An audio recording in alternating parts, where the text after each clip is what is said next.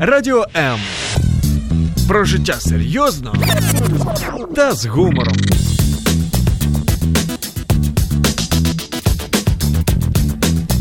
Радіо М. Мозок також хоче їсти. Нагодуй його гарними книгами. Про все, що пов'язано з читанням, програма, щоб мозги не засохлі.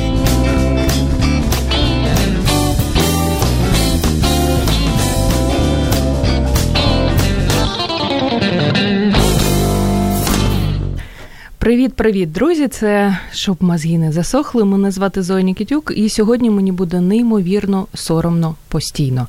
Соромно за те, що я відвідала, незважаючи на те, що все життя живу поруч з Києвом, в Ірпені, невеличку кількість музеїв, ще менше екскурсій, і не прочитала, я думаю, жодної книги, яка б була про Київ. Але сьогодні всім. Дорогі друзі, кому також соромно, нас дівчата будуть рятувати від ганьби, від страшенної ганьби, розповідати про книги, яких мова йде про Київ, або ті, які дозволяють нам полюбити Київ, якщо ми ще його не дуже полюбили.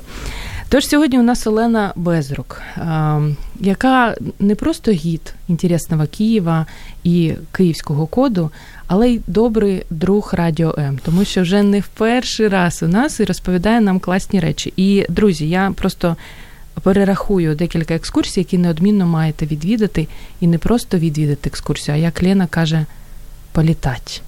Приходьте політати. І поїсти, тому що вкусний Київ, вкусна історія Крещатіка, вкусний подол, кофейний спектакль, перекрестки судіб та Богуслав міста сіли. Екскурсії, які допоможуть вам політати. Пані Олено, вітаємо вас. Добрий день. Добрий день так не подобається. Це завжди такий початок. І Софія Грабовецька, яку ви бачите і в наушниках, і в капелюшку, недаремно, тому що вона гід капелюшку, з якою особисто я дуже давно хотіла познайомитись особисто, тому що давно на вас підписана і. Інколи такі комплекси виховуєте, тому що неймовірно розумна, позитивно, з гарною українською мовою. І кияни, і не тільки кияни, більше я думаю, не кияни знають вас як засновницю екскурсійного проєкту Walk and Talk англійською мовою ще й дуже добре говорите приватні тури Києвом. Серед них особисто мені дуже подобається назва Ангельський тур центральної площаді Києва, Київ Старий город. Софія, вітаємо вас! Вітаю вас! Друзі, а ви можете нам телефонувати 0800 30 14 13 або використовувати мобільний додаток, можете дзвонити, писати смс. Якщо соромитесь, стрім на сторінці Радіо М у Фейсбук або стрім на сторінці Зої Нікітюк. І дівчата так одна на одну дивляться, я ще одне слово скажу. І сьогодні ці чарівні дівчата комусь їх щаслива ручка подарує маленьку книгу Hygge Як жити добре по-данськи Майка Вікінга. В минулому ефірі ми розігрували його другу книгу. Це перший бестселер. Тож спробуйте клуб сімейного дозвілля. Сьогодні наш книжковий друг. Як багато часу гід приділяє читанню книг? Я знаю, що ви любите це запитання, і вам є що сказати. Пані Олено, давайте з вас.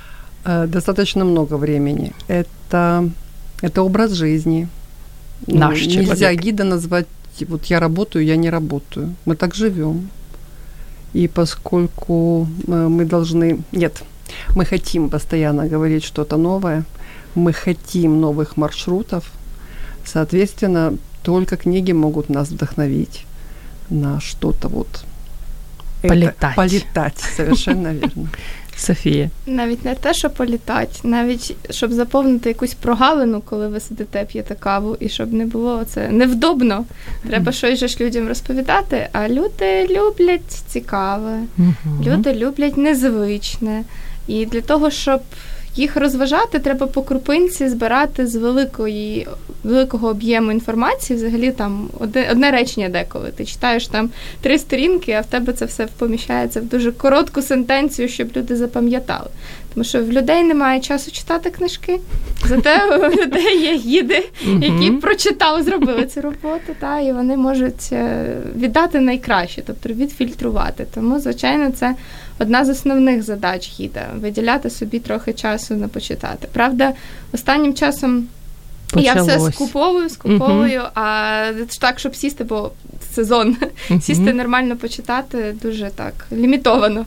лімітовано. Місця е, для книгоманів, які він неодмінно має відвідати в Києві. Ну, конечно, арсенал. Ну, когда вот э, книжный арсенал, это туда, когда надо идти, причем это ты не выделяешь себе ни час, это за месяц до арсенала ты начинаешь собирать информацию Або о том, в принципе, что там будет. Нет, ну, можно лучше всего, лучше всего, вот когда идешь на арсенал, заодно прихватить то, что ты себе отложил на босоножки, на шарфики, еще на какие-то вещи. Э, Да, да, да, на шарфик это же, да, да, да, да, совершенно верно. И даже с учетом надо ходить, мне кажется, все три дня. Потому что то, что они делают, это великолепно. Это громадное пространство, в котором ты теряешься, даже если у тебя есть четкая цель, потому что у тебя план одни, ты, ты кого-то встречаешь, кто-то тебя останавливает, ты покупаешь не то, что собирался. Но это в любом случае, это несколько дней абсолютного счастья, потому что то, что сейчас... Понимаете, я просто еще помню то время, когда книги выменивали на макулатуру, когда это был вообще сумасшедший, ну, сумасшедший ужас, когда э, многотомники, стоящие у кого-то в доме, говорили о том, что вот возможность вот получить, и тут ты приходишь, а оно все есть. Причем, вот знаете, как в драгоценностях. Ну, Мгм. ну, пожалуй, так. И Петровка. Так. Петровка старые книги. О, там, де купа-купа всяких книжок, Да. там ще так гарно фотографії поробити. Інстаграмненько. Інстаграмненько, ні, але ж ще, ще, як же ж ми можемо забувати про академкнигу, куди Да. приходиш, і там, там, помимо того, є теж букініст, а в першу е, частину ти заходиш, це на Богдана Хмельницького, і так відразу вправо, відразу вправо, там все про Київ, так стоїть красивенько, так по поличках. От це дуже добре. Книгарня є деколи допомагає, але в принципі все, що там є, можна знайти в академкнизі. Ну і книгарня цікавого Києва. Там в основному да, все, там очень интересно. да, все є, все, що Книгарня свіже. цікавого Києва. Да, Я там, де їхній такого не офіс. чула. Мгм. Ну, Да. У интересного Киева есть офисы, они все новинки, которые сейчас о, о Киеве что-то, у них всегда это есть по очень приятным ценам, я должна сказать. То есть они в этом отношении просто великолепны. Вплоть до того, что гидов, значит, в- в- скоро придет, девочки. Да-да, меня запиши, меня запиши, мы обязательно придем, заберем. Клас. Вже є перший коментар. Єлен Ола пише: Пані Єлена, большой привет от ваших почитателей. Веселая троица Лена, Аня, Вова. Да, это у меня мои, мои постоянные, мои очень хорошие, очень отзывчивые гости, которые едят, э, ходят ко мне на все экскурсии и ездят за мной, куда бы я ни позвала. Им за это безумно признательна. И, в принципе, ради вот них, ради таких, как они, мы и работаем. Супер. Ну і ми маємо розказати про книги. З кого розпочнемо? Перша книга, яку ви радите прочитати. Ну, раз е, пішла мова про арсенал, то підразу Давайте. покажу свою головну знахідку. Тому що я, коли йду на арсенал, у мене задача знайти все нове, що видалось про Київ, угу. тому що зазвичай туди все привозять першими партіями. І воно, знаєте, дуже розкидано, і ніхто вам ніколи не скаже, де його шукати. Частина видань в дитячій літературі, і ти такий. Як? Як? Частина видань там десь ще в старих запасниках. Ну добре, коли видавництва типу варто виходять просто свій стенд, ставлять так, хоч зрозуміло. А взагалі все інше ти вишукуєш по крупинці. Ну і таке те, що я дуже чекала, це Ксенія Степась, яка зробила книжечку по київських маскаронах. І можна Вона- показати вона для така- тих, хто трансляцію дивиться в Фейсбук. Мені показуєте. Так, чудово. Отак от вона виглядає. Я розумію, чому вона була в дитячій літературі, тому що в першу чергу тут ілюстрації, картинки. Тобто вона зроблена дуже красиво в плані колажів. Оце те, що зараз модно, сучасно почали дизайнери робити. І тут інформація дуже так е, вибрана точково, тільки головне, і в кінці зроблена підбірочка от таким от чином фактів про той чи інший будинок. Ну, в основному тут підібрані київські е, будинки в стилі модерн. Ось і показано їхні деталі архітектурні. І це дуже прикольно, тому що ми зазвичай будинок сприймаємо цілісно, а тут є можливість подивитися на маленькі такі якісь крапиночки, які тільки з фотоапаратом можна. Софія, для тих, хто не в курсі, що таке маскарони? А, це точно, це гарне питання. Маскарон це або людське, або звіряче обличчя, яке зроблено у вигляді маски. Відповідно, звідти пішло слово маска, маскарон. Мгм. Ними прикрашали будівлі не тільки в стилі модерн, ще і історичні будівлі в стилі історизм, вони так називаються, але саме модерн де- надає їм особливого значення, тому що всі будинки в стилі модерн вони розповідають нам про щось. Їхні фасади завжди мають якісь таємні підтексти. Тобто дивитися на них просто так і сприймати їх по окремості там не виходить так, як в тому ж необароковому стилі чи в неоготиці. Тут все конкретненько. Тому роздивитися їх краще зблизька, от якраз ця книжечка. А написала гід чи ні? Ні, це художниця. Тобто вона це не є е, суперісторично там книжка якогось гіда чи щось такого плану. Ні, це навпаки просто ініціатива художниці, яка подивилася на київські будівлі, їй вони сподобалися. Вона вирішила зробити ось такі от цікаві лекції. Все правильно написала, не сварили? Ну там Потім. трошки дала пораду. Я нікого нікого не, Не сварю, чому якраз ну то просто це покращення. Покращення вже сьогодні, чому війні. Завжди можна покращити будь-що. Всі наші продукти покращуються. Перша книга, яку радите, і видавництво, що можете І сказати. видавництво це Nebo BookLab Publishing. Ага, Свіженьке цьогорічне. Дякуємо. Пані Олена. Ну, у меня немного сложнее. У меня, наверное, больше художественной литературы, чем, хотя я буду говорить и о Я документальной книге. Да, да, да, окей, хорошо, да. У нас с тобой, как всегда, идет такая... Э, Вообще, это даже не единственная книга какая-то, это просто писатель Куприн с которого у меня началось знакомство с городом. Я что-то жила в Западной Сибири, я в Киеве не была ни разу. Я, я, это был тот возраст, когда ты описание пролистываешь ты ищешь героев. У нас в доме книги стояли совершенно свободно, то есть в любом возрасте я могла достать лю- любую книгу, то есть не было такого там тебе это рано, там вот все, что видишь, все твое. И я Смелые вытащила у девочки. Куприна, да, я яму, пятитомник Куприна, и я четко я не знаю, как вот так получилось. И, естественно, меня очень там главные герои заинтересовали, что там я вот так листала, и тут я наткнулась, я, с вашего позволения, Конечно, конечно. прочту. Вдали в розовом праздничном тумане вечерней зари сияли золотые купола и кресты.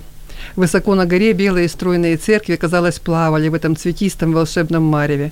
Курчавые леса и кустарники сбежали сверху и надвинулись над самым оврагом, а отвесный белый обрыв, купавший свое подножье в синей реке, весь точно зелеными жилками и бородавками был изборожден случайными порослями. Сказочно прекрасный древний город точно сам шел навстречу поезду.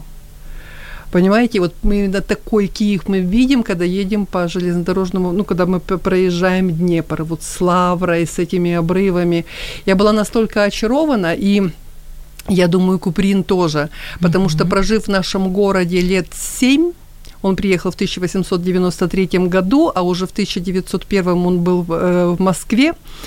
Э, он за это время, пока здесь был, он, работал в газетах, он писал очень много очерков, очень много небольших повествований. У него здесь вышли первые киевские миниатюры. Но потом, в дальнейшем, где бы он ни жил, или в России, или уехал в эмиграцию, Киев просматривался в каждом его произведении. Я не могу Мгм. сказать, что у него есть какие-то, ну вот четко, вот только-только о Киеве, или люди, которых он встречал в Киеве, или он помещал всех вот как-то вот в то место, которое удобно, упоминание какое-то, например, он пишет в одном из произведений э, город К, в котором была очень длинная аллея с пирамидальными тополями.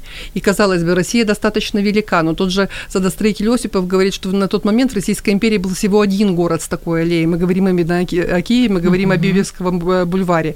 Гранатовый браслет, великолепное произведение любви, в котором э, собраны люди, а Куприн всегда писал о тех, кого он знает – и вот э, историю любви э, некого чиновника Мгм. к прекрасной даме, э, это было все из его жизни, из его семьи. Он был женат на женщине, которая являлась сестрой, в общем-то, вот э, этой главной героини. Там прообразом э, была любимого, Любимов был чиновником, э, очень высокопоставленным чиновником, скажу, он был губернатором Вильна. Действие все вообще происходило в Петербурге, в реальной. Но Куприн их всех э, вначале начинается с южного города, потом он пере- переносит их в город К, и не узнать Киев невозможно. Понимаете, он даже у людей, действие происходило где-то, он все равно в наш город А я помещает. чомусь не впізнала Київ. Смотрите, э, во-первых, ну, он пишет о генерале Аносове, который был дядюшка вот, эти- ну, вот Мгм. э, этих девочек. Дівчат. Генерал Аносов абсолютно реальный человек. Он был военным губернатором, ну, вернее, этим командиром гарнизона. Ну, он уже был на пенсии на тот момент. В нашем городе. Он организовал этот Аносовский парк, ну, сейчас на этом месте парк славы, с спортивными там э, тренажерами, так его называли, Аносовский детский сад, э, сад э, парк Аносова. Он его очень четко выводит, он, он очень узнаваемое лицо, он не меняет его фамилию. Понимаете, он, он более того, когда графиня Вера, княгиня Вера идет попрощаться с Желтковым, она приходит на улицу Лютеранскую. Угу. Понимаете, таких вот моментов достаточно много. Он пишет о Киеве. То, что перед этим он действие помещает в южный город, э, ну, вернее, дача, дача где-то на берегу моря, а потом герои достаточно быстро оказываются в Киеве. Но это как раз, понимаете, это осень, начало происходит, именины Веры, Вера, Надежда, Любовь, это э, как раз осень. Знаете, как все прошло вот все прошло. И у княгинеры, у нее уже жизнь такая уже, все хорошо, она с мужем больше подруга, чем жена, ее все устраивает, и вдруг в ее жизни случается вот это, ни на что не похоже. И для, для Куприна все это и не только э, есть масса других каких-то моментов, поместить в Киев хотя бы кусу, хотя бы чуть-чуть. Будучи в эмиграции, в 30-м году он пишет небольшое произведение «Фердинанд. Злая яма», ресторанчик, который находится в, в доме на углу Фундуклеевская и Крещатика. Сейчас на этом месте находится ЦУМ. В 30-м году в, в, в эмиграции он все равно вспоминает Киев. Я знаю, що пані Олена неймовірно да. любить Купріна. І свобода не спинити. Я передаю, я передаю мікрофон. У мене з приводу Купріна ще буде одне запитання, але Софія, наступна ваша книга. Я зроблю паузу в нашій такій е, художній, ліричній літературі про Київ. Перейду трошки від такого просто замальовочного, такого знайомчого опису до більш історичного, цікавого. У мене от в руках. Книжечка Ігоря Гирича, вона називається Український Київ. Ну тут просто написано Київ, 19-21 століття путівник, але задумка така, що тут подані маршрути, які розповідають нам про участь українців у розвитку Києва. Справа Прикольно. в тому, що в нас дуже багато говорять про польський Київ, там німецький Київ. Італійський Київ, французький Київ, ну коротше кажучи, який завгодно, але про українців чомусь часто забувають. І коли ти ведеш, коли я веду екскурсії дуже часто для іноземців, вони, ну я там розповідаю про будинки туди-сюди. І звичайно, що українці вони особливо наприкінці 19-го, початку 20-го століття, ну яку ж вони мали де вони там, були? де вони були по суті. Вони не мали жодних керуючих е, можливостей та будувати собі прибуткові будинки. Ті ж, наприклад, ну я не кажу зараз про цукрових королів, наприклад, Терещенків. От але їхній значний відсоток просто відсутній в цих історіях. І в іноземців логічне питання таке, де ж українці тут? І, звичайно, тут все закручується в тому, що треба пояснювати, що історія така, і в нас тут все таке горбисте, не тільки в рельєфному плані, і в історичному. І от Ігор Гирич дає такі от коротенькі замальовочки, де як можна було б розповісти от справді про тих українців, які впливали на місто, які мали значиме місце в місті і в його розвитку. І це дуже важливо, тому що люди про це справді мало знають. Тобто, якщо ми говоримо про екскурсійну таку нішу, то в основному на екскурсії приходять люди старшого покоління.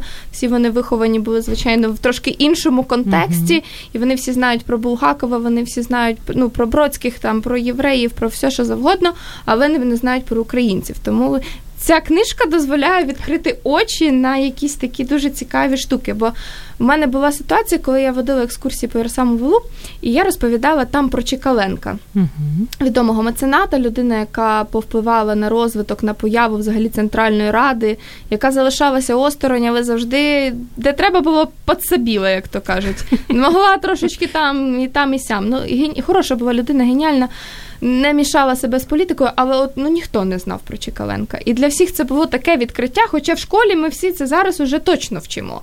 Тобто для людей навіть такі от імена, які там той же ж Семеренко це теж для людей. Ой, а ми знаємо тільки яблука. Так. А те, що Семеренко там фінансував і видання Київської старини і займався будівництвом будівлі наукового товариства Шевченка і давав гроші на Кобзаря, і що він там тільки не робив. Ну саме ми от про Енко знаємо. мало. мужчина. Так що тут є можливість у Ігоря Гирича під це про це все підчитати. Тут класно, бо все підібрано ну, з фотокарточками, звичайно. Угу. І тут є прямо от маршрути по різних частинах міста.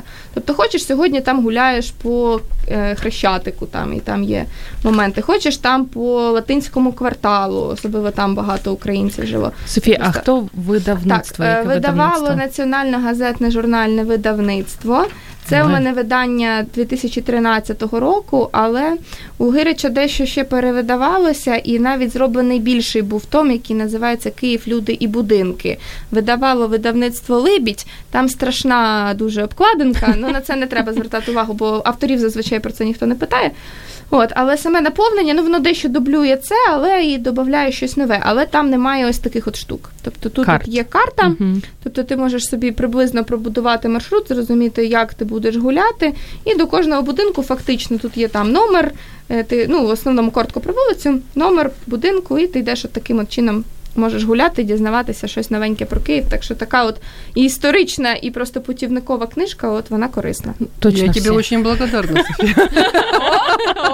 Я заинтересована, заинтригована, хочу. Да, у мене тут навіть з підписом. А Я є, у нас, бачу. є у нас вже дівчата, які пишуть про те, що Боже мой, як інтересно ви розказуєте, хочу на екскурсію. Світлана Ніктюк пише, Оксана Ящик, наша постійна слухачка, каже про те, що а ви не думали написати путеводитель роман о Києві з видержками из разных романов? Уж интересно рассказывайте. Какая интересная идея. Как мы удачно зашли. Алена Галицька. Здравствуйте. А не посоветуете, что почитать про Киев детям 10 лет? Помню, была прикольная книжка «История однієї дружбы» у издательства «Старый лев». Хорошая сказка с участием города. А ну-ка, а ну-ка. Ну, боюсь, ни- ни- ни- ничего не могу сказать. Стоп, стоп, стоп. А Вот, видавалося возможно, да. От тільки зараз не згадаю, зараз скажу. Видавництво Старого Лева цього року видало книжку пригодницьку про шоколадний будиночок. І я це точно знаю. Я тільки зараз не згадаю, як вона називається, бо я її так і не купила. Ну, в мене просто ще немає вікової категорії, хто б це читав. Я вже з цього трошки виросла, але я це прочитала якраз в Льошеньки Шимановського, тому що він своєю екскурсією надихнув одну зі своїх екскурсанток написати книжку. Так що- А, і Вона- даже презентация, Да, по-моєму, да, да, була да, да, була я презентація. читала об этом. Одним словом, це треба подивитися цьогорічні видання, бо на книжковому арсеналі точно була презентація. Ось. І є ще прізвище, здається, Воро... Воронина, Вороніна, якось так. Там про теж про скарби. Ну я не знаю, чи це десятирічним, правда. Я ж взагалі в дітях зараз діти так так швидко змінюються. Я ще поки в них не сильно розбираюсь. Е, щось там таємниця. От, от не підготовлена прийшла. Бачите, які підступні слухачі, підступні слухачі. Любознательно. Молодець. Любознательні. Ну, от у мене точно є. Я навіть знаю, як обкладинка виглядає. Вона синенька з пташками. а хто видав її? Ну, от, по-моєму, щось там із е, прізвище з Тетяна Вороніна. Я Тетяна Ворожбит, може? Ну, ні, треба. треба ну, різні думати. варіанти. Да, Раптом є, згадаєте, треба- то скажете. обрящите, да. Я скину у Фейсбуці. А ми поки зробимо невеличку перерву. Друзі, залишайтесь з нами і продовжуйте писати такі ж запитання. Люблю, коли гіди напружуються. Ви ж маєте хоч щось не знати, хоч щось не знати. Бо тільки нам соромно. Має бути і вам якось напружено. Повернемося до вас через декілька секунд. Мозок також хоче їсти. Нагодуй його гарними книгами. Про все, що пов'язано з читанням, програма щоб мозги не засохлі.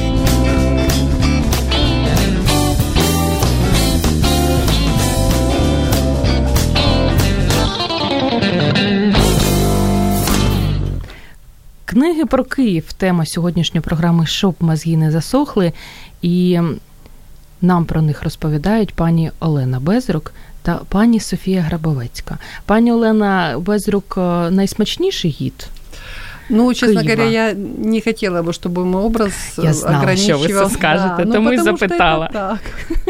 А Софія Грабовецька гід у капелюшку. Навіть в А студії мені Радіо М подобається. все одно в капелюшку. Друзі, 0800 30 14 13 або продовжуйте е, свої запитання писати під стрімами на сторінці Радіо М або на сторінці Зоні Нікітюк у Фейсбук. І е, акваріум наш трошки наповнюється претендентами на книгу Маленька книга Хюге Як жити добре по-данськи Міка Вєтінга від е, клубу сімейного дозвілля. Завершуючи тему улюбленого Купріна, Мгм. Можливо, пані Олена, ви підкажете, чи є якісь місця у Києві, де був Купріно? Ти можеш сісти, випити каву.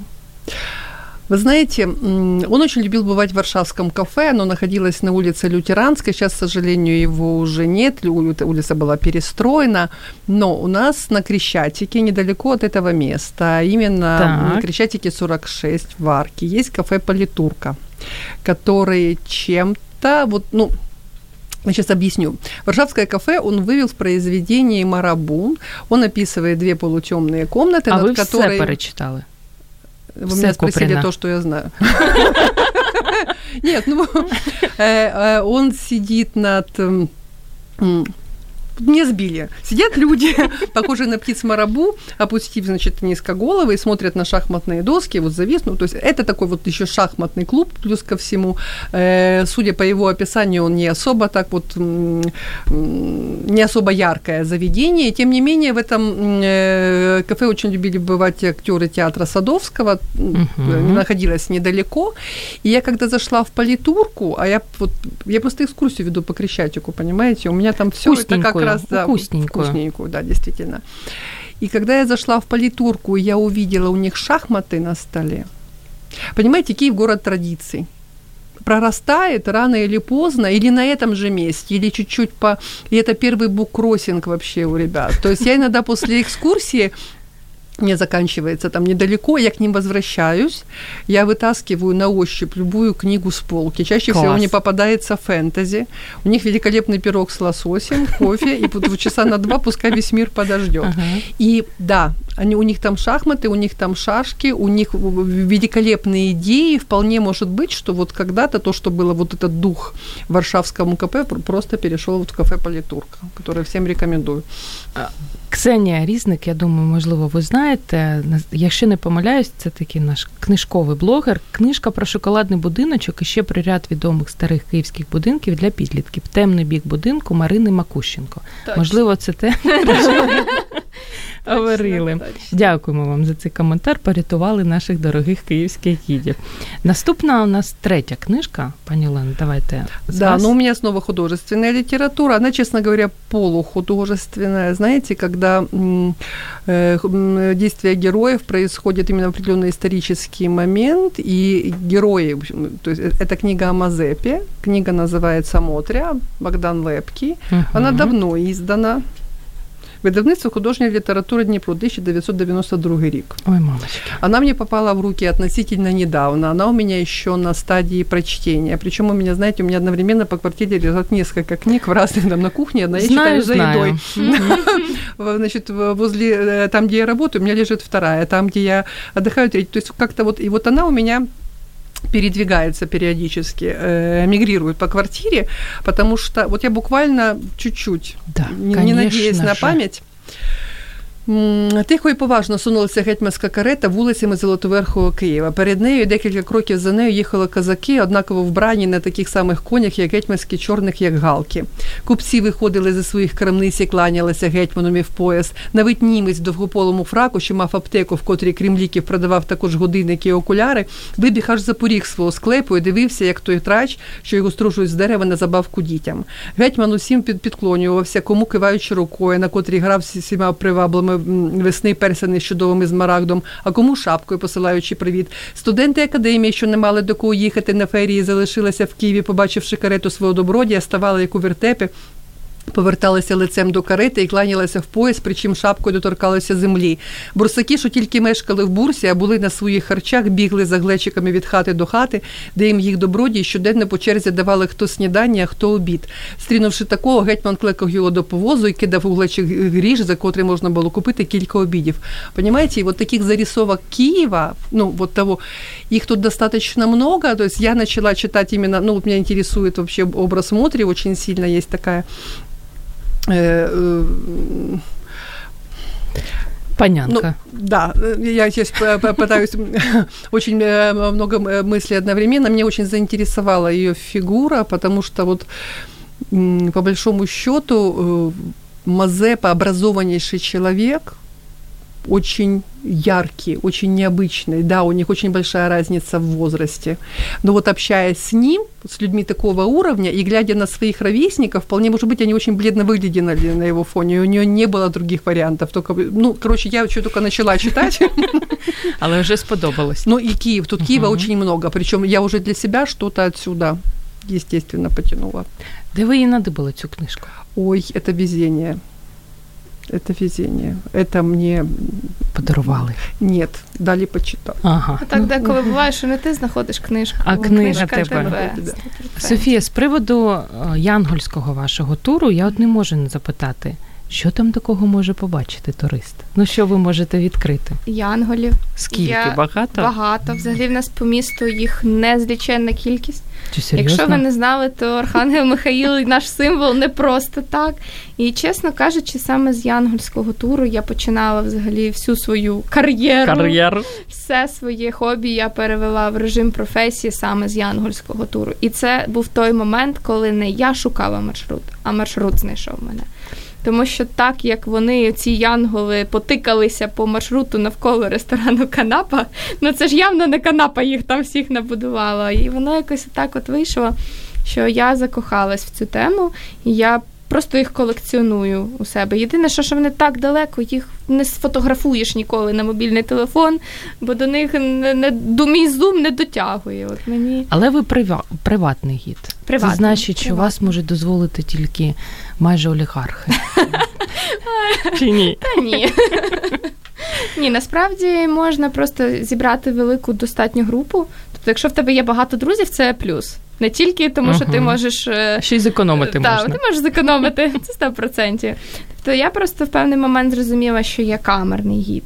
Тобто мені подобається ділитися своєю енергією з таким з маленьким колом людей. Бо коли приходить 30, я розумію, що всі вони хочуть моєї енергії, вони всі стоять і всотують в мою силу в себе. І я після таких великих екскурсій почуваюсь доволі такою вже виснаженою. Я розумію, що, наприклад, на другу екскурсію, от якщо через годину мені Мгм. треба йти, мене не вистачить.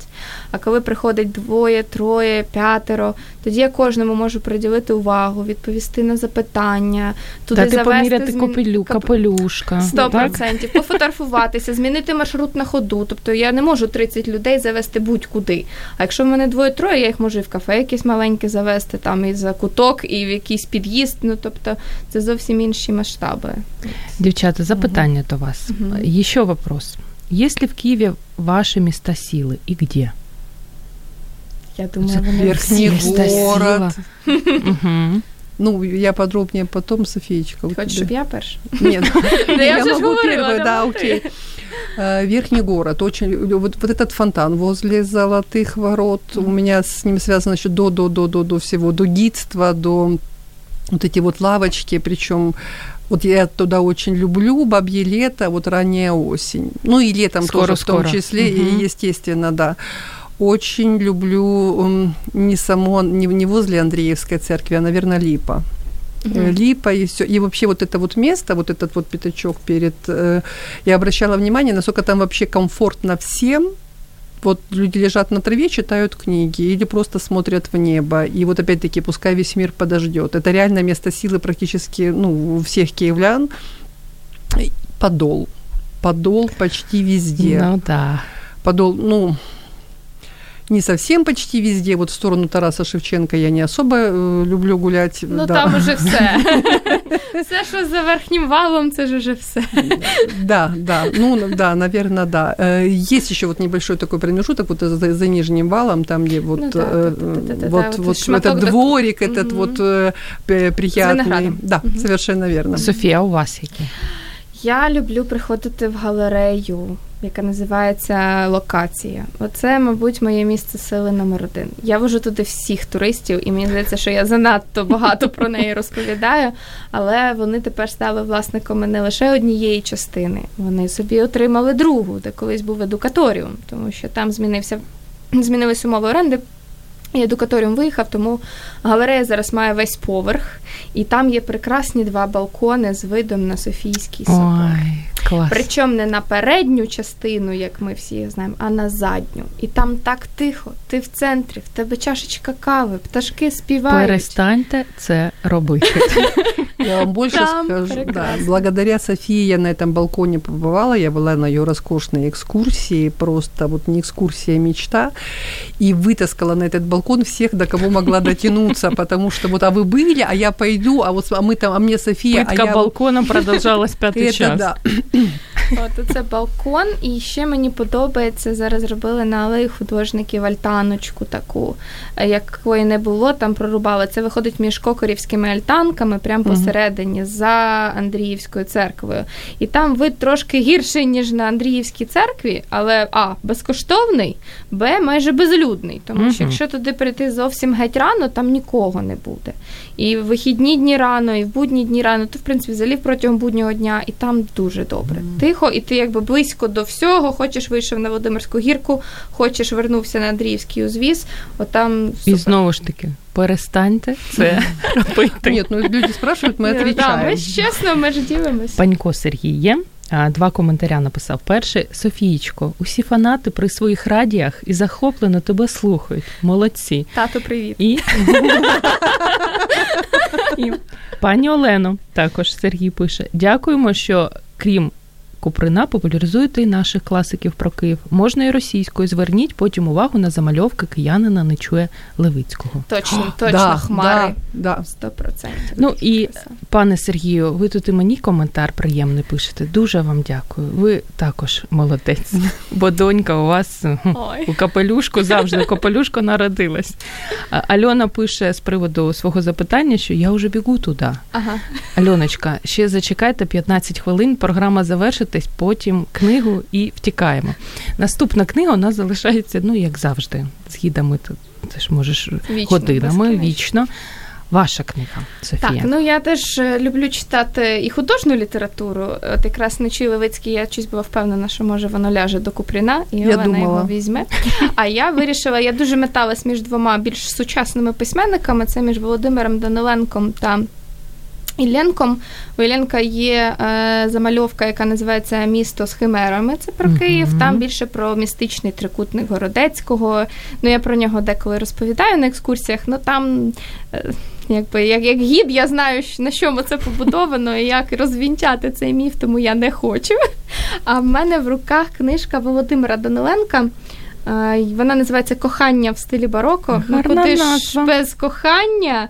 І видали її в 2011 році Піраміда.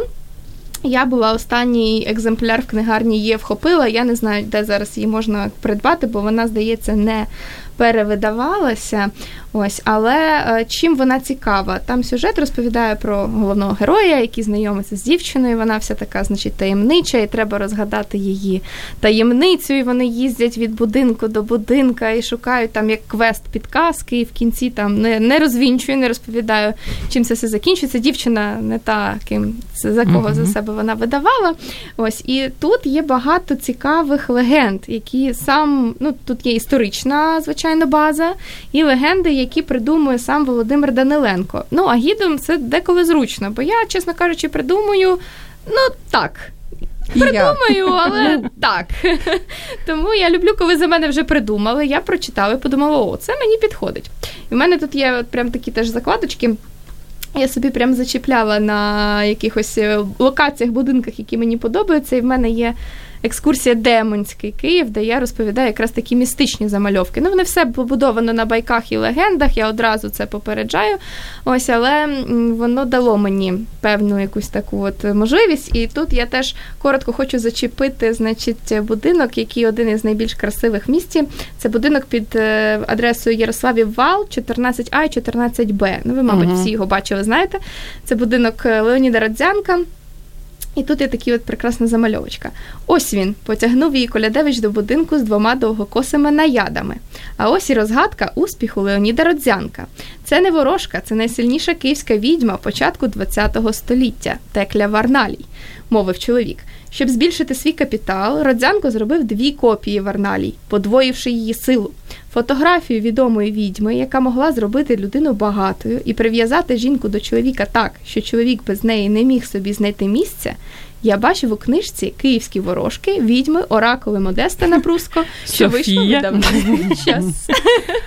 А екскурсії про християнський Київ немає у вас? Взагалі ну, є у нас це такі екскурсії? Є, звичайно, це класичні екскурсії, які водяться Тільки храмами. Вже, та, храмами. Я трошки, ну, я зачіпаю цю тему в янгольському uh турі, тому що без цього ну, нікуди, ну, звичайно. Але, як то кажуть, святе ж без несвятого не буває, і Київ місто дуальне. В ньому живуть як і одні істоти, так і інші. Але це не значить, що в нас відьми як відьми. Взагалі, я відразу кажу, в нас ніколи відьом не було. В нас були знахарки які займалися зовсім іншим. А це вже пізніше їм прималювали там хто зна що. А взагалі у Родзянка на будинку є не тільки, мабуть, ворожка, а є і Янголи. Причому два на його особистому будинку.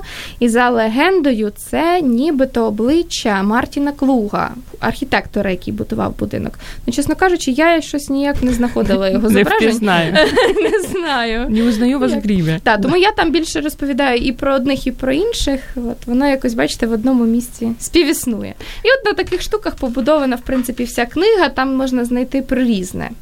Тому теж можна почитати. Ну, Тетяна Синьок пише про те, що хороша книжка Даниленка. Сюжет уже забула, mm також так читає. А от про Київ багато чого дізналася так, нового. Так, так. І Наталя Коликова пише про те, що як тебе не любити, Києва мій. Отак і страждаємо, любимо, але нічого не знаємо. Це я про себе кажу. Дякуємо, Софія, пані Олена. Ну, я, наверное, сведу две книги в, в один текст, потому что времени уже мало. mm И, в принципе, это Сергей Ерон, э, запи- значит, 80-х годов, записки Старожила. Книга издана в 1910 году году Ой, у меня мама. переиздание. Mm-hmm. Ну, у меня нет, к сожалению, той книги. У меня переиздание не менее прекрасное. Я его с собой не взяла, но достаточно... Я честно говоря, даже не помню издательства. По-моему, Может. Быть, Варто. С да, Ольгой совершенно. Друг, с Ольгой она, Друг, да, да Ольга Друг, там великолепные комментарии. Представляете, все, все люди, которые выводятся в этой книге, ко всем, она дает библиографическую справку. Класс. Великолепно просто. Сергей Ирон действительно жил в Киеве в конце 19 века. Он был юристом, он был, э, работал в газете «Киевлянин», и, в принципе, когда он написал значит, сторожил. Это было очень прозрачно, потому что э, у него достаточно узнаваемый стиль, его э, узнали.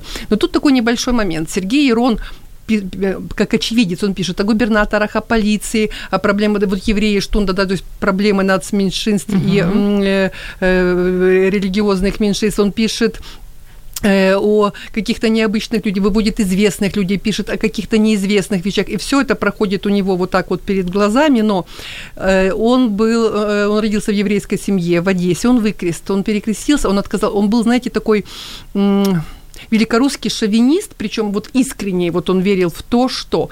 И это прослеживается, ну, вот в текстах, но это опять-таки, это та часть Киева, которая была. Это та часть истории, которая была. Нам это не нравится, но мы с этим ничего не можем сделать. Это было в прошлом. Mm-hmm. И это тоже надо понимать, и это тоже знать. А вторая книга это Макаров. Э, ну, у Макарова Яку масса. Я все да. ще хочу. Дуже, вот, дуже. Вот, а, а, это вот были и не былицы старого Киева, а я хотела сказать именно стиль, нравы, mm-hmm. да, у него там эм, э, вкусы старого Киева.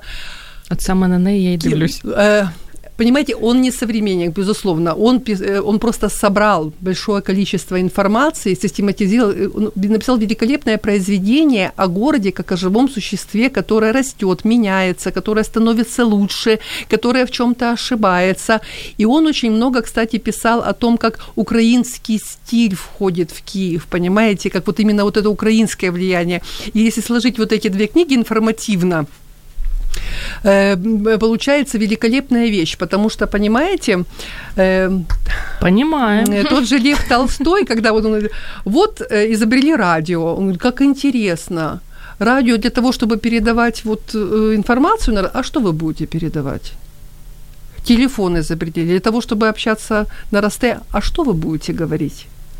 Понимаете, и вот такие вот моменты мы на самом деле вышли оттуда, мы вышли из прошлого. И нас определяет вот тот момент, какие цели мы себе поставили, безусловно. Но при этом нас определяет и то, от чего мы отталкиваемся. И не зная вот того, что было, мы себе с целью можем даже очень э, хорошо под, э, самим себе оказать медвежью услугу.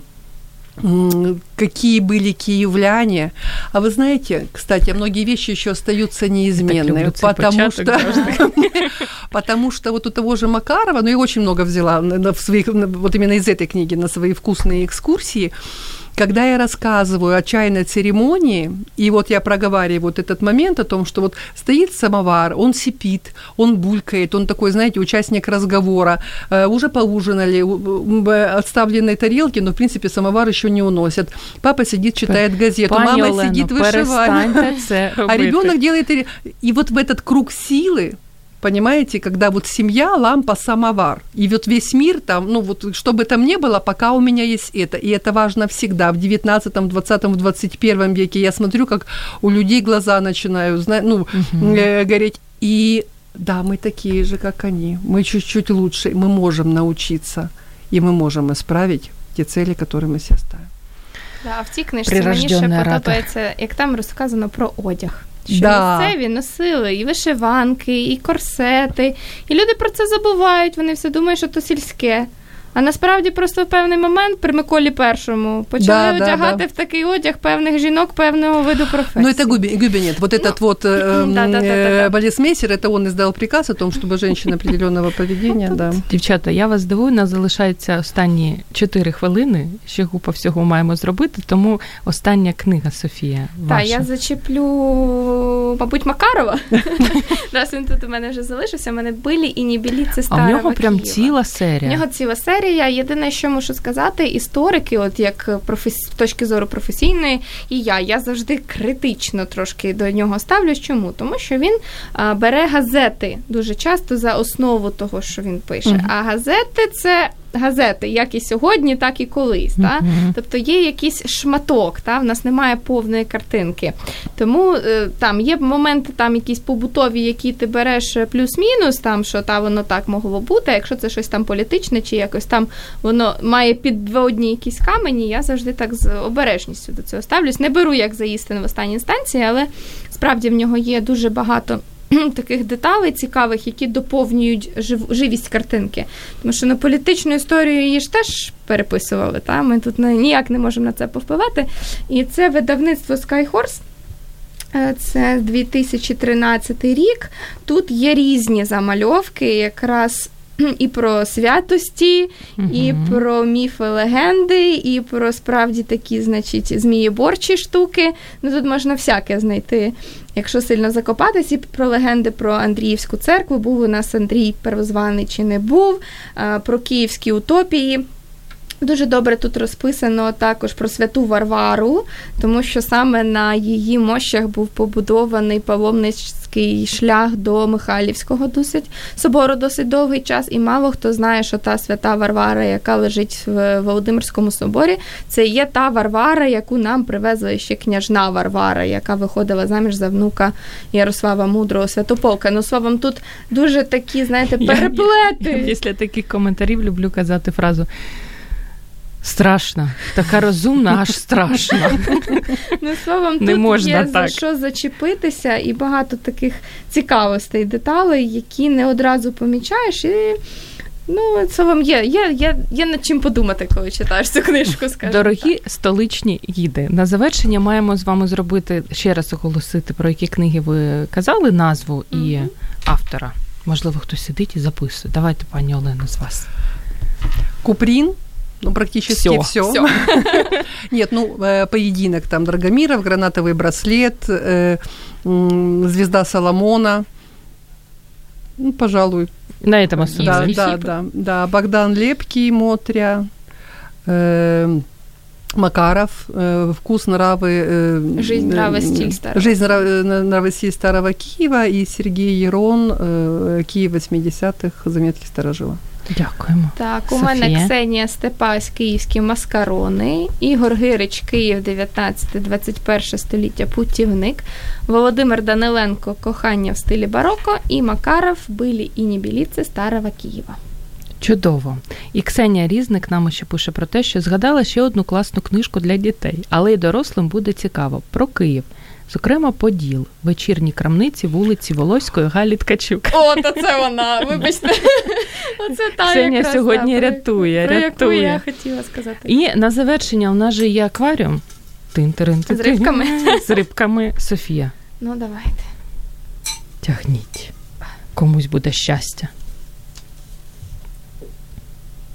Почерк у мене чудовий, Так, я знаю. самі. Неймовірно гарний.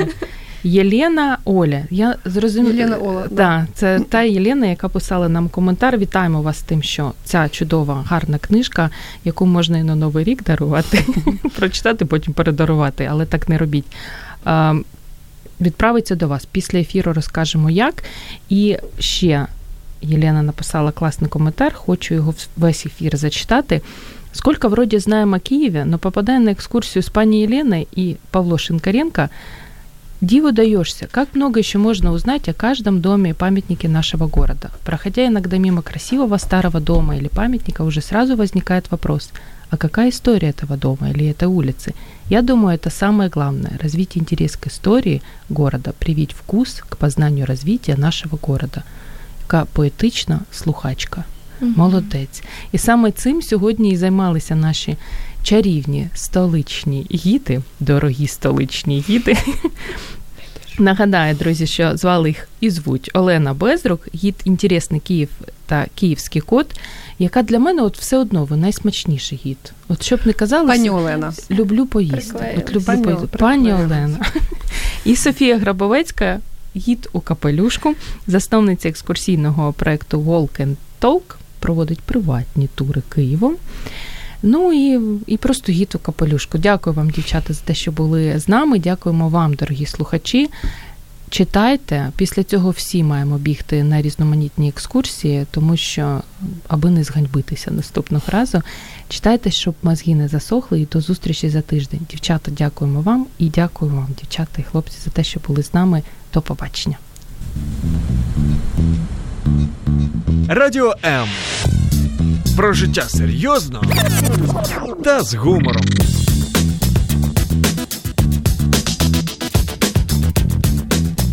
Радіо М.